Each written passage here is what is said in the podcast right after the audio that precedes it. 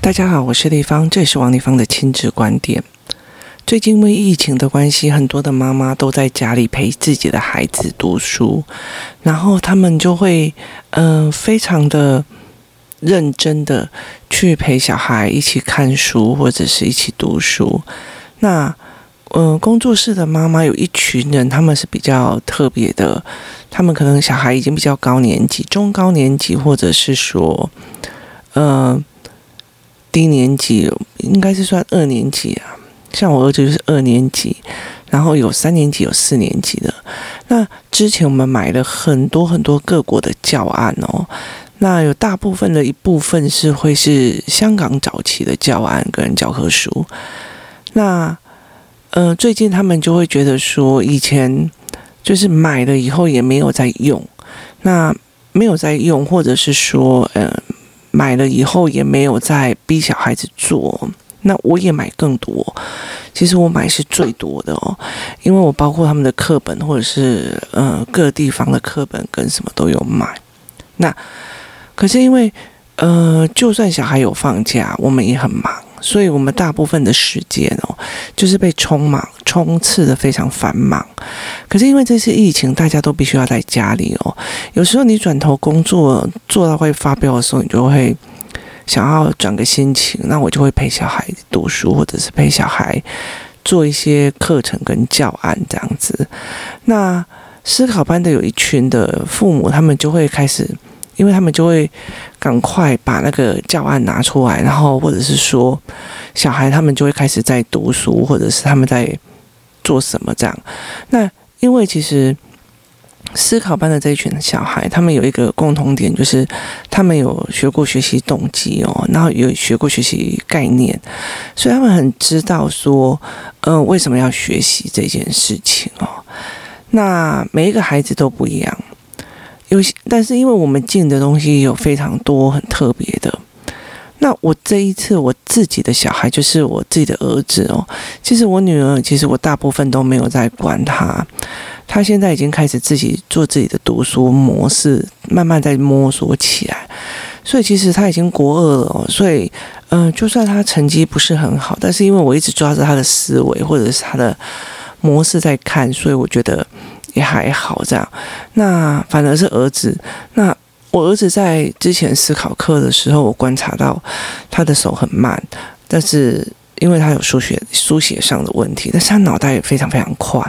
然后，但是他的脑袋的想法是发散性的，而且是非常非常。呃，扩散的哦。所谓的扩散，是我很早期就给他的语言。那我给他的语言之后，因为他就会开始一直，例如说他没有办法形容好，我就会知道说哦，他卡在哪个地方，嗯，空间没有办法讲清楚。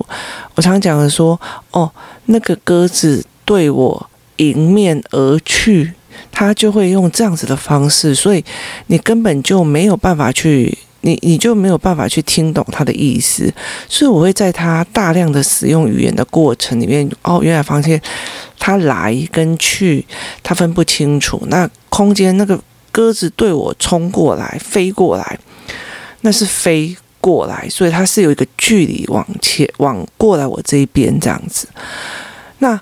每次，因为我会大量听他说话，所以我会大量的知道说他的问题点卡在哪里，是卡在的空间的语言讲不清楚，或者是说细致的语言讲不清楚。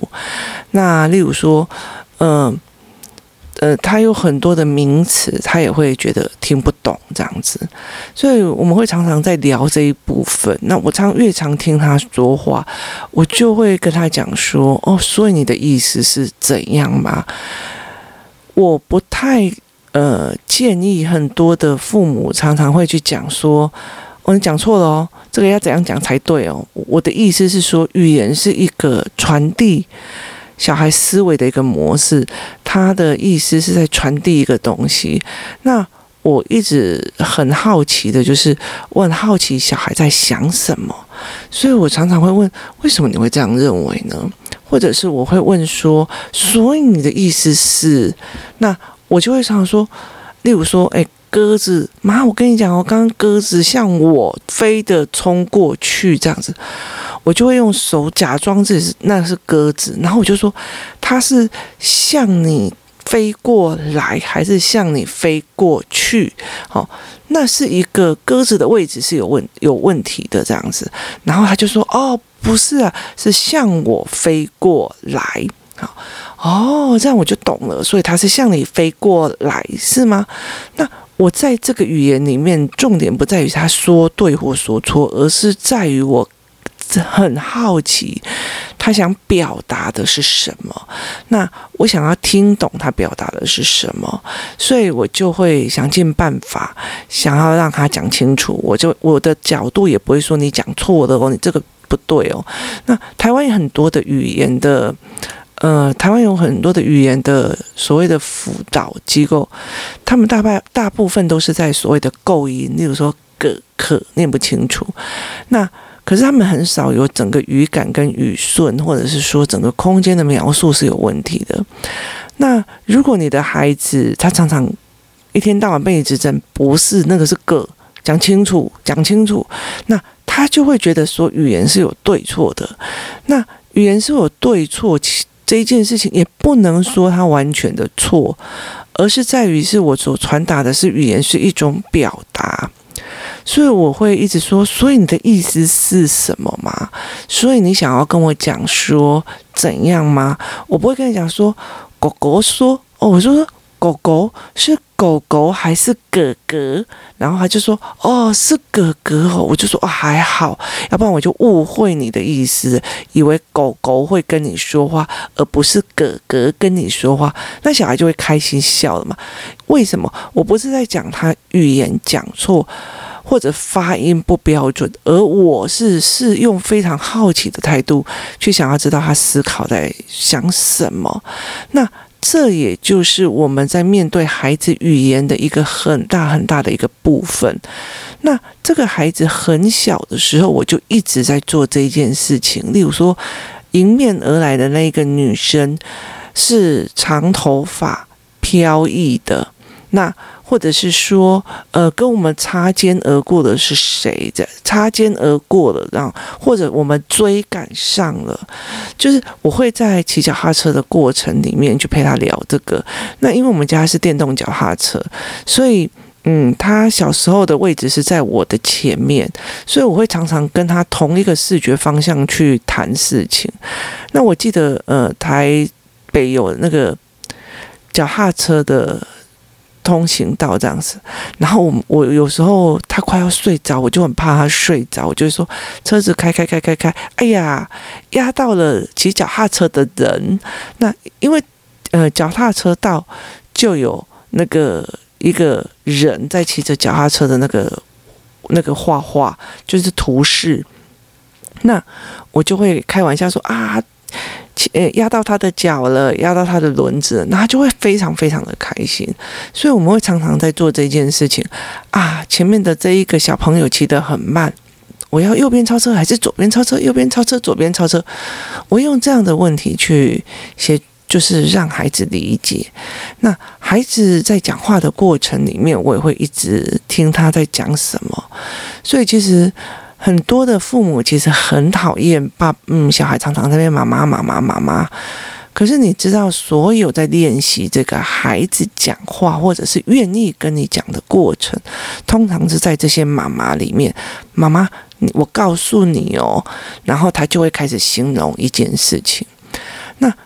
呃，如果我因为很开心想要跟你诉说一件事情，这个心情其实我都从小一直帮他保有住。哦，好，你说我在听，我常常会讲你说我在听，而且我会尽量看着他的眼睛。所以你的意思是，哦，所以是这个意思是，所以呃，怎样怎样？不不对啊，如果是这样子讲的话，会不会怎样怎样怎样？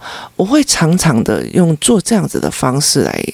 回应，第一个我让他知道要看人家眼眼睛，然后第二个，因为中文有非常非常多的所谓的非语言的意思，就是看表情，可以，可以呀，可以，嗯哼，可以呀、就是这这所有的表情，因为表情的不同，所谓的可以，真的代表可以还是不可以？其实孩子有时候是不能够理解的。那他没有办法跟人互动，然后产生的表情的认知哦，这件事情是差很多的。例如说，呃，好啊，去啊，去啊，你要去就去啊，你要去就去啊，跟去。去，我们一起去。好，这个东西是不一样的。一个是吆喝，一个是看你随不去啊，去啊，要去去啊，就是。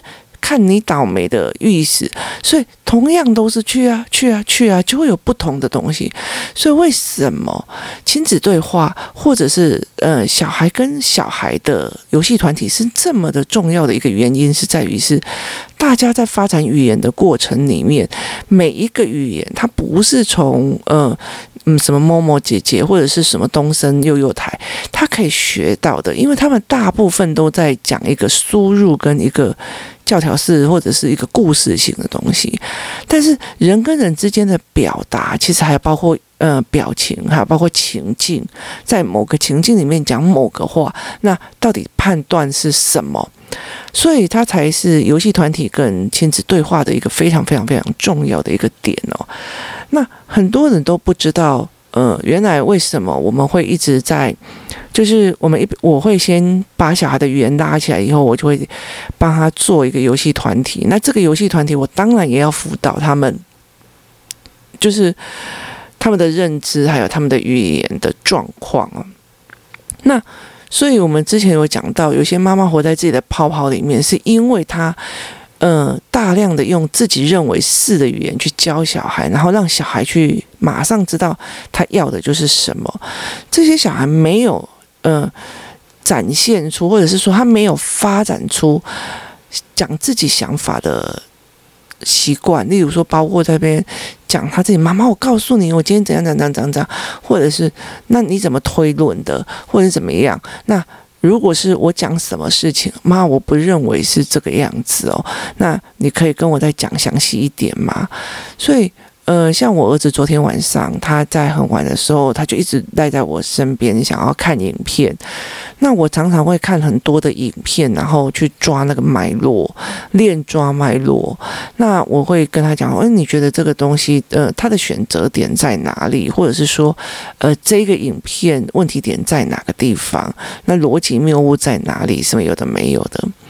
那像今最近有一个那个东京奥运的广告嘛，那他就有在讲那个呃，他有一个叫做一个影，他有一系列跟 SK Two 的影片，那其中有一些是动画或什么的，然后他就会，我女儿就想说，天哪，那牛顿不就要哭了？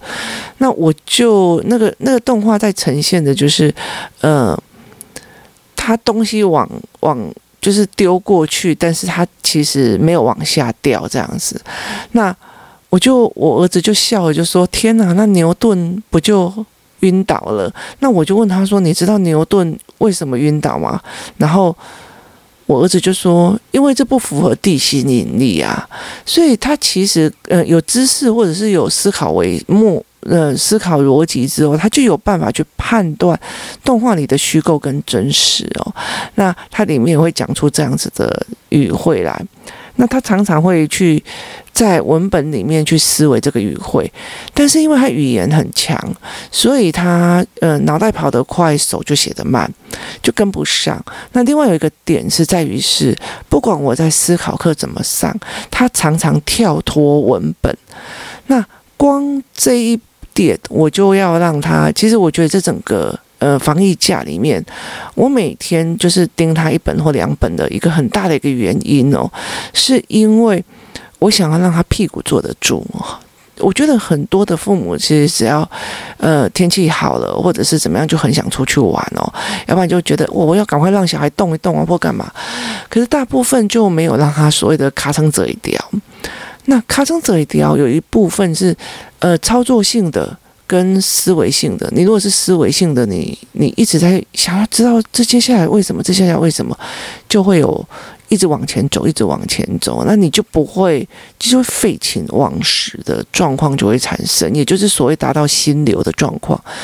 可是你如果是一直操作，一直操弄，那你头脑是放，头脑是放空的，就不太一定在小孩身上可以看到这样子的状况。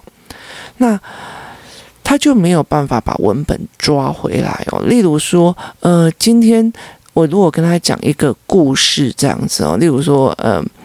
小明的小，就是今天在讲说，小明今天跟爸爸妈妈一起出去玩，然后他约了朋友，还有呃表妹表弟，然后一起出去玩，然后呃结束了游玩之后，他们再找了一个餐厅一起聚餐这样子。那我儿子就会在旁边，天哪，你违反了防疫的规定，你们怎么可以群聚？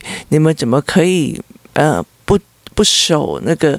就是你们怎么这样很容易得得得那个 COVID-19 这样子？所以他常常会跳脱文本，所以我常常会。回文本，回文本，回文本。那他常常两句话就会回人家一句话，回人家一句话，回人家一句话。他思维跑太快，所以他没有办法去把每一个文弄清楚，每一个文弄弄好。可是，在这一次陪他的过程里面，我发现他的脑袋是完全有画面，而且是可以举，已经开始转向了。所谓的转向的原因是在于是说，有些孩子会卡在。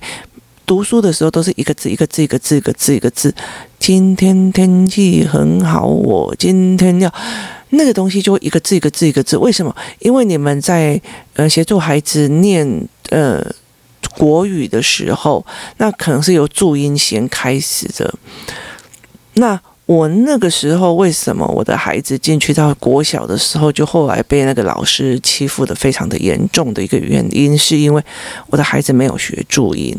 那为什么没有学注音呢？我老实说，这边是个人观点。我说个人观点哦。那呃，学注音的过程里面哦，其实香港他也没有学注音，那他是用那个。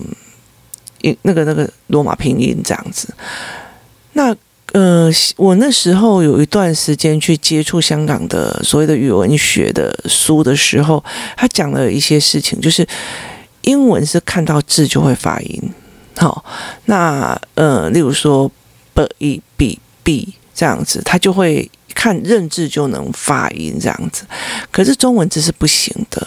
所以中文字它在学的过程里面，它是例如说三岁启蒙哦，我们会认为三岁启蒙是是现在会觉得你很过分，可是，在以前中国的时候，三岁所谓的三岁启蒙是会教你念《三字经》《百家姓》啊，然后或者是《弟子规》，它很大的一个部分哦，是叫你先背起来。背起来以后，然后就拿一那个别人写好的叫临摹。那要这样子想哦，中国不是每一个人他都读书就是为了要考秀才或者是考到一个好官哦，他们也会需要用在于所谓的呃，例如说陈先生买了米几斤这样子哈，例如这样子的。东西，所以他们就是我让你背熟了这些所谓的所谓的像顺口溜啊，就例如像百家姓好了，那我就知道王小姐就是你会用王，然后会用陈先生，就是你一边背，然后一边临摹，然后你就知道这个字原来叫这个名字，这个字原来叫这个名字，那它就是音加字这样子。那所以，例如说，如果我那时候。因为我从孩子很小的时候，我老二很小的时候，我就一直在教他直，就是语感先练起来。所以那时候其实我真的有一点点觉得说，我先把自然四字念起来之后就 OK 了。所以那时候我用了香港的一些语言的教材，就是直觉性的教材，那就是我从你家来，你从我家来，就是类似像那样子语言绘本或者语言教书。那我们买了非常多那种书，然后小孩就是常常每天都在念那个绘本嘛，所以可是他看久了以后，就马上会知道，我从山上来，你来我山上，他去他山下，他就是慢慢的，因为他用一个字一个字一个字，然后越来越堆叠，然后字又重复的出现，然后他又用语汇把它拉起来，所以。呃，我儿子很快很快，他就可以整句讲。然后除了整句讲之后，来去空间也会 OK。更重要的一件事情，因为我儿子很懒，他觉得我每天哦都要念那厚厚的五本哦，很累。因为我们以前每天的功课就是你就是要念汉字五百，那那是一套所谓的语言教材。他后来就干脆。他爸爸说：“好，妈妈现在去工作，那你现在把这个东西背起来。”你知道，他就一边玩游玩玩具，就一边把那一整本全部背给他爸听。诶，就是他完全不看字的。反正呢，你你要用这样子，我就背起来，我就最简单的，我就我就交代给你了。那我后来慢慢的，他常常就是这样子，然后他认字也就很快，所以他很快的，他就可以看到很多的呃所谓的故事书。但是他不会看注音，他会看故事书，他会看绘本，但是他不会看注音，而且他非常非常排斥注音，有注音的绘本。那为什么我没有教他注音的一个很原因，很大一个原因，第一件事情，你进去学校之后，我希望他有不会的东西，就是遇到挫折，其实因为小一常常就会考很好的分数，随随便便都会让他们认为。太简单了。那我觉得说，你如果从小就会一直偷跑，那到国中你偷跑的方式要对哦。你如果偷跑的方式不对，你到国中或高中就整个跌下来了。其实，在那个时候，你觉得我前面都是优秀的，后面为什么跌下来？而且，因为在小时候，大部分的人都会告诉你：“哇，你真是聪明啊，你真是聪明。”所以，他让你没有看到努力就成为怎样。所以。我那时候就觉得说好，我就让你去叠一跤，然后我再帮你拉起来。所以后来我就没有教。那第二件事情是因为，如果我在看一本书的时候，呃，我今天想去你家吃饭，跟我我鸡一安特一安天夕阳想，所以对我来讲，我就觉得说那会干扰整句的意思跟思维。所以我后来就觉得说，好，那我既然想要让学校老师教，那我就让他去。当然，我也跌了非常大的一跤哦。这个老师对没有提前学注音的小孩非常非常的歧视及有点精神虐待哦。后来我们才转学去别的地方。那。可是我后不后悔？我其实我觉得我不后悔，因为其实对我儿子来讲，他会发现说，哦，原来有这样子的老师，或者是有这样状况，而且他的语言能力很好，所以他那时候有求救的方式，就让我可以完全理解学校的状况。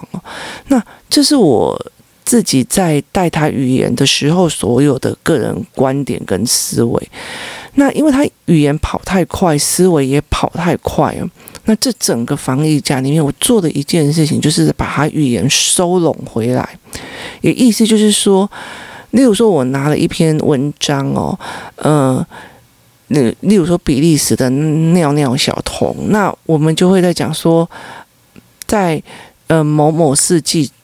的时候，然后有一天中午，位于比利时布鲁塞尔的中央广场，大部分的人正在庆祝，呃，就是他们推翻了一个残暴的国王哦，然后而举杯欢庆哦，然后有一个小孩这样这样这样这样，那我就开始帮他抓人事时地，让他自己抓人事时地物，然后我让他开始有空间感，空间感就是比利时。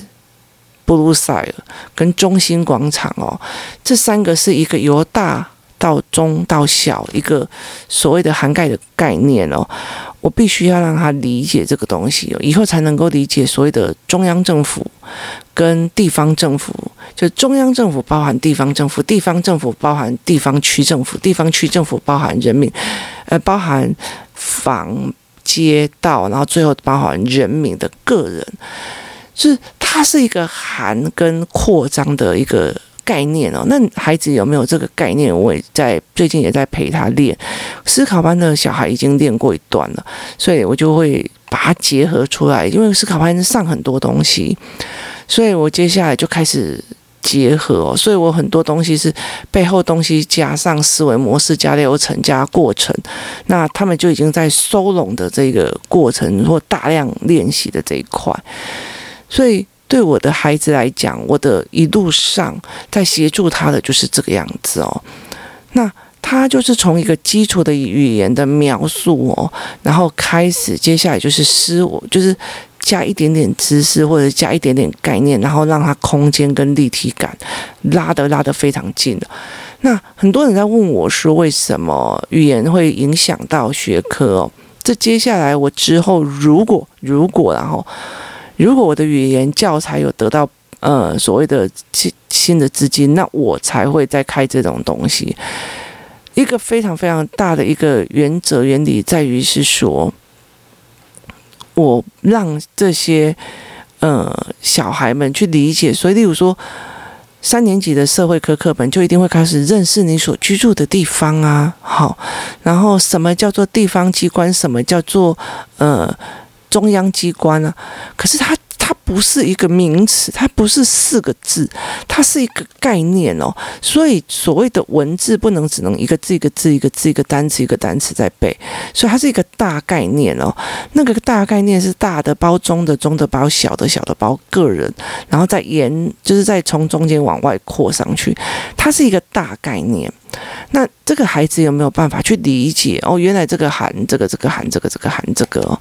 那所以小孩有。没有办法去思维这一块，那他才有办法去跟你讲这逻辑有问题。我儿我儿子最近练的这就是在练这一块哦，他就是在收拢了。那我看到有一个教材非常非常有趣哦，他那个教材一才九篇文章哦，那一般就是类似像说呃。半个学期哦，就要用到这一个。他们有的，因为有些学校他们会觉得说，有些国家的他们会觉得说，不要让小孩带书包带很重，所以他们每一本都薄薄的。那半个学期，半个学期，那呃，半个学期，他们在这九个一刚开始的时候，例如说，还会有很多的故事，然后叫你画所谓的心智图。我以前觉得我的儿子跟我的女儿最不能画心智图，为什么？因为他们扩散想象，他们一直会跳出文本想很多东西，收不回来，收不回来会有时候最大的问题就是我开心也收不回来，我哀伤也收不回来，我烦恼也收不回来。那这到最后就是后来到最后中年级、高年级有很多的忧郁症是状况就非常非常明显，所以。我就在做帮他做这种所谓的文本的思维同整。那后来我就看到这这一这一本教材非常有趣哦，他一刚开始就把你扩张出去。所谓的扩张出去，就是你把它画成像心智图那样，慢慢的他就在帮你收拢成表格哦。那这跟一般我们在台湾不一样，我们把台湾有时候好像心智图画下去就没有再收拢成表格的这个能力，所以它成为前面两张心智图、三张心智图，后来就开始慢慢收拢成。呃，比较简单的或结化的，然后接下来就开始变成就是填空的，然后最后就变成一个表格式。那你必须把这个表格做出来，它变成一个归纳整理。因为归纳整理不代表只有心智图，它有很多的像鱼骨图、树枝图什么都有。那我慢慢的在帮孩子收拢这一块，然后我们还慢慢的让孩子稳下来跟我谈哦。那孩子也会跟我讲说，像昨天他就跟我讲说。我就问他说：“你有没有觉得有时候妈妈曾经让你觉得很难过，让你觉得很不舒服？”那他就跟我讲说：“有啊。”我说：“哪时候？”他就说：“嗯、读书的时候这样子。”那我就说：“为什么？”他就说：“因为，嗯，我有时候一次就要要求他，就是这一次要写很多或干嘛这样。”那我就跟他讲说：“可是。”你没写完，我也不会讲你怎么样啊。那而且我都一直陪在旁边嘛。那他就觉得说，因为量多，那我就问他说：第一个，你没写完，我没有说什么。那第二个，呃，你为什么会觉得这样子是对你不好？这样，那这有就是下一个议题，就是期待跟非期待的这件事情哦。所以我后来就有在跟他聊这些事情哦，所谓的期待跟非期待，我们下一次在另外一个一个话题再讲。那接下来他就跟我讲说，我觉得有时候你跟某某人一样哦，就是呃有点看不太起我，然后就会有点羞辱。然后我就说什么事？我怎么会羞辱你？然后他就跟我讲说，有，例如说，为什么姐姐可以炒菜，然后煮饭，我就不行？然后她可以炒都可以，那你我就不行？然后我就跟他讲说，嗯，我这不是羞辱你，而是我觉得我们一直在，呃，炉灶的高度是不行的。好，那炉灶的高度是不行的，然后那个火太艳，那我们的锅子比较重，所以我说我是觉得我羞辱，觉得你不行，还是觉得你还没达到那个高度，所以没有办法。他就说哦，还没达到。那我就说，如果你真的很想学烹饪的话，我们可以开始学特别的，例如说电锅料理。那我就看开电锅料理给他看。那。大同电锅的料理就有非常多嘛，那我就开了以后，他就跟我讲说，可是上一次姐姐在做电锅料理的时候，你也是跟我讲叫我不要做啊，你明明就这样子让我觉得，我觉得我被羞辱了，好像我没有能力一样这样，然后结果后来姐姐就进来了，然后我就跟他讲说，姐姐，弟弟说，嗯、你在。你在煮饭的时候，就是洗米煮饭的时候，没有让他用电锅，让他自己来。那他觉得我们看不起他的能力，然后有点羞辱他，让他觉得他自己很笨的样子的。那你怎么想？他就说有吗？我有这样子吗？我就说，嗯，反正我们很谢谢弟弟愿意跟我们愿意跟我们讲哦。那真的很抱歉。可是我就跟我儿子讲说，儿子，你有没有想过一件事情啊？你知道吗？如果有一杯米要拿进去洗，然后因为你的手很小，洗完沥干，洗完沥干哦，其中有百分之七十的米，有八杯跟八分八杯，就是八分以上，全部都在洗，就是洗碗台里面哦，就是洗水槽里面哦，那你只剩下一点点可以吃诶，然后他就嗯，是这样吗？然后我就说你说呢？然后他就说诶，好像诶，所以。我们是真的看不起你，还是觉得你的手还不够去把那些洗米水的米拦住？那就算我有给你其他的方式，就是把它拦住，那。你有没有办法把他撑着那个板子，让他让他那个水滴下来，然后他就不讲话。我说，所以呢，你觉得我们是在羞辱你，还是我们只是在等你准身体准备好了？然后他就没有讲话，这样子，那就笑笑的说：“哎呀，我们就不要计较那么多了。”所以，其实后来我们在聊这些事情的过程里面哦。语言好的话，其实这个孩子会开始慢慢的、慢慢的跟你讲很多事情哦。虽然有时候你就觉得，哎，原来你这样想的，觉得我们好像看不太起你，然后在羞辱你。那后来才会理解他，我才有办法，我才有机会去跟这个孩子讲说，你洗米的时候米会一直掉、一直掉、一直掉嘛。那因为他。知道了，他会觉得说：“哦，原来是这个样子。”那我才有办法翻转。要不然，他如果一直都讲不起来，就闷闷的，那我不是就毁了我自己跟他之间的关系吗？那这才是我觉得非常重要的一个点哦。我目前为止，我在协助我的孩子的语言教材是这个样子哦。那我的孩子也因为这个样子，他在做的一个件事情，就是说他在做的一件事情就是。教材这个本身，我其实也是用我的方法来协助我的孩子，因为我知道他的困难点在哪里，他的他的语汇是散的，他的语汇是方的，他常常跳出文本去思维事情，所以我必须要开始拉拢他了。那唯有他开，因为其实很难的一个部分就是，你如果要叫一个不会讲话的人。就是讲更多一点，其实是有难度，尤其他对你不信任的话。可是你如果要叫一个很发散性思维的孩子慢慢收拢的时候，其实是有方法的，反而会比较 OK。所以我最近一直在想说，他已经快要呃三年级了，所以我必须要让他我必须要让他知道说，哎，我原来我原来想要陪伴他这一块哦，把他收回来哦，那思维的缜密度要开始了。如果他的思维像很线这样一直发散出去，他的线非常非常多，也非常的杂乱，而我必须要帮他协助他开始整理他的脉络。那这是我用现在所教材的方式跟态度，所以我的角度会变成这个样子。我会让他慢慢的去把整篇文章做出一种结构性的理解，然后去思维前因后果跟。呃，原因哦，所以像包括翰林最近有一篇文章，他在二年级下学期的国文里面有一篇文章非常有趣哦，就是呃。有一个鸭鸭妈妈还是鹅妈妈，我有点忘记了。反正意思就是说，它的蛋，它的蛋有一个裂痕哦，他就很担心。那其中有一个动物就跟他讲说：“哎呀，我看过女娲补天哦，它是用线补的。那你要不要去要求那个蜘蛛啊，帮你的那个裂开的蛋啊，把它用线用紧这样子哦？那就可以修复这一颗蛋。然后这一颗蛋真的就是。”他们就去拜托蜘蛛把它弄紧，这样，然后后来没多久以后，他就他就真的生出小鸡哦，或者是小鸭，我忘记。那他就会跟我讲说，这根本就不符合科学跟逻辑啊！你了解的意思吗？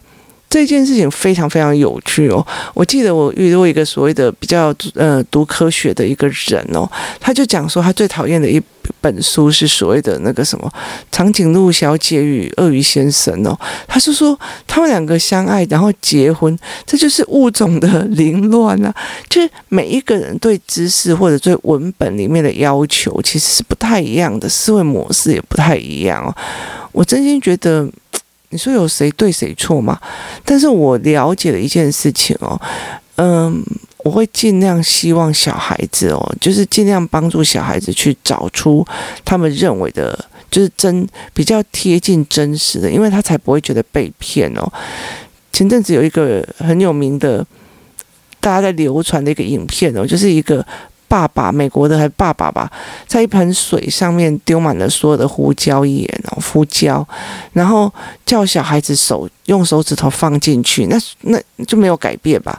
可是当他去摸一摸肥皂，再把手放进去的时候，然后那个胡椒就散开了，然后就跟你讲说，这就是洗手的重要。然后我当下就觉得不行了，你知道吗？因为我觉得那就是界面活性剂的特殊功能，那也不代表你摸一摸。嗯，肥皂，那你摸一摸肥皂，你手上要有肥皂啊。当你手上没有肥皂的时候，你不会觉得这件事情就是病毒，就是呃就会靠近吗？所以我觉得第一个他他就是等到他高中在读界面活性剂的这个思维的时候，这个孩子不会觉得天哪，我以前我爸爸还骗过我什么？那我觉得没有必要。可是我就跟他讲说，其实。你如果真的要想要跟小孩讲那个什么，那个洗手很重要，其实你就是把手弄脏，然后再去浇嘛，因为有时候冲一冲不会很干净。所以我看到另外一个影片，它是用呃色素，然后抹到手上，然后再去冲洗，然后其实就是真的没有办法洗干净，所以必须要用什么。就是那种特，就是我们常在讲的洗手的几步骤，然后把它洗得非常干净，那才可以哦。它不是沾一下肥皂，然后丢进去就可以了。它必须要经过的一个洗手的五步骤哦，五步骤还七步骤我忘记，抱歉。然后后来。呃的概念就是类似这个样子哦，所以我会觉得说，所以我们在引引经据典的时候，或者是我引用东西想要去教小孩的时候，那个逻辑不要乱掉哦。你自己不乱掉，你也不要拿这个东西来去恐吓，或者是说感觉好像很有道理，但事实上它不是有道理的哦。那最近我一直就在协助我自己的孩子做这一块的语言的部分，还有所谓文本抓抓紧，还有。多元化的部分哦，那接下来我们就会来谈，嗯，每一个教案、每一个孩子会遇到的不同的问题哦。那今天谢谢大家的收听，我们明天见。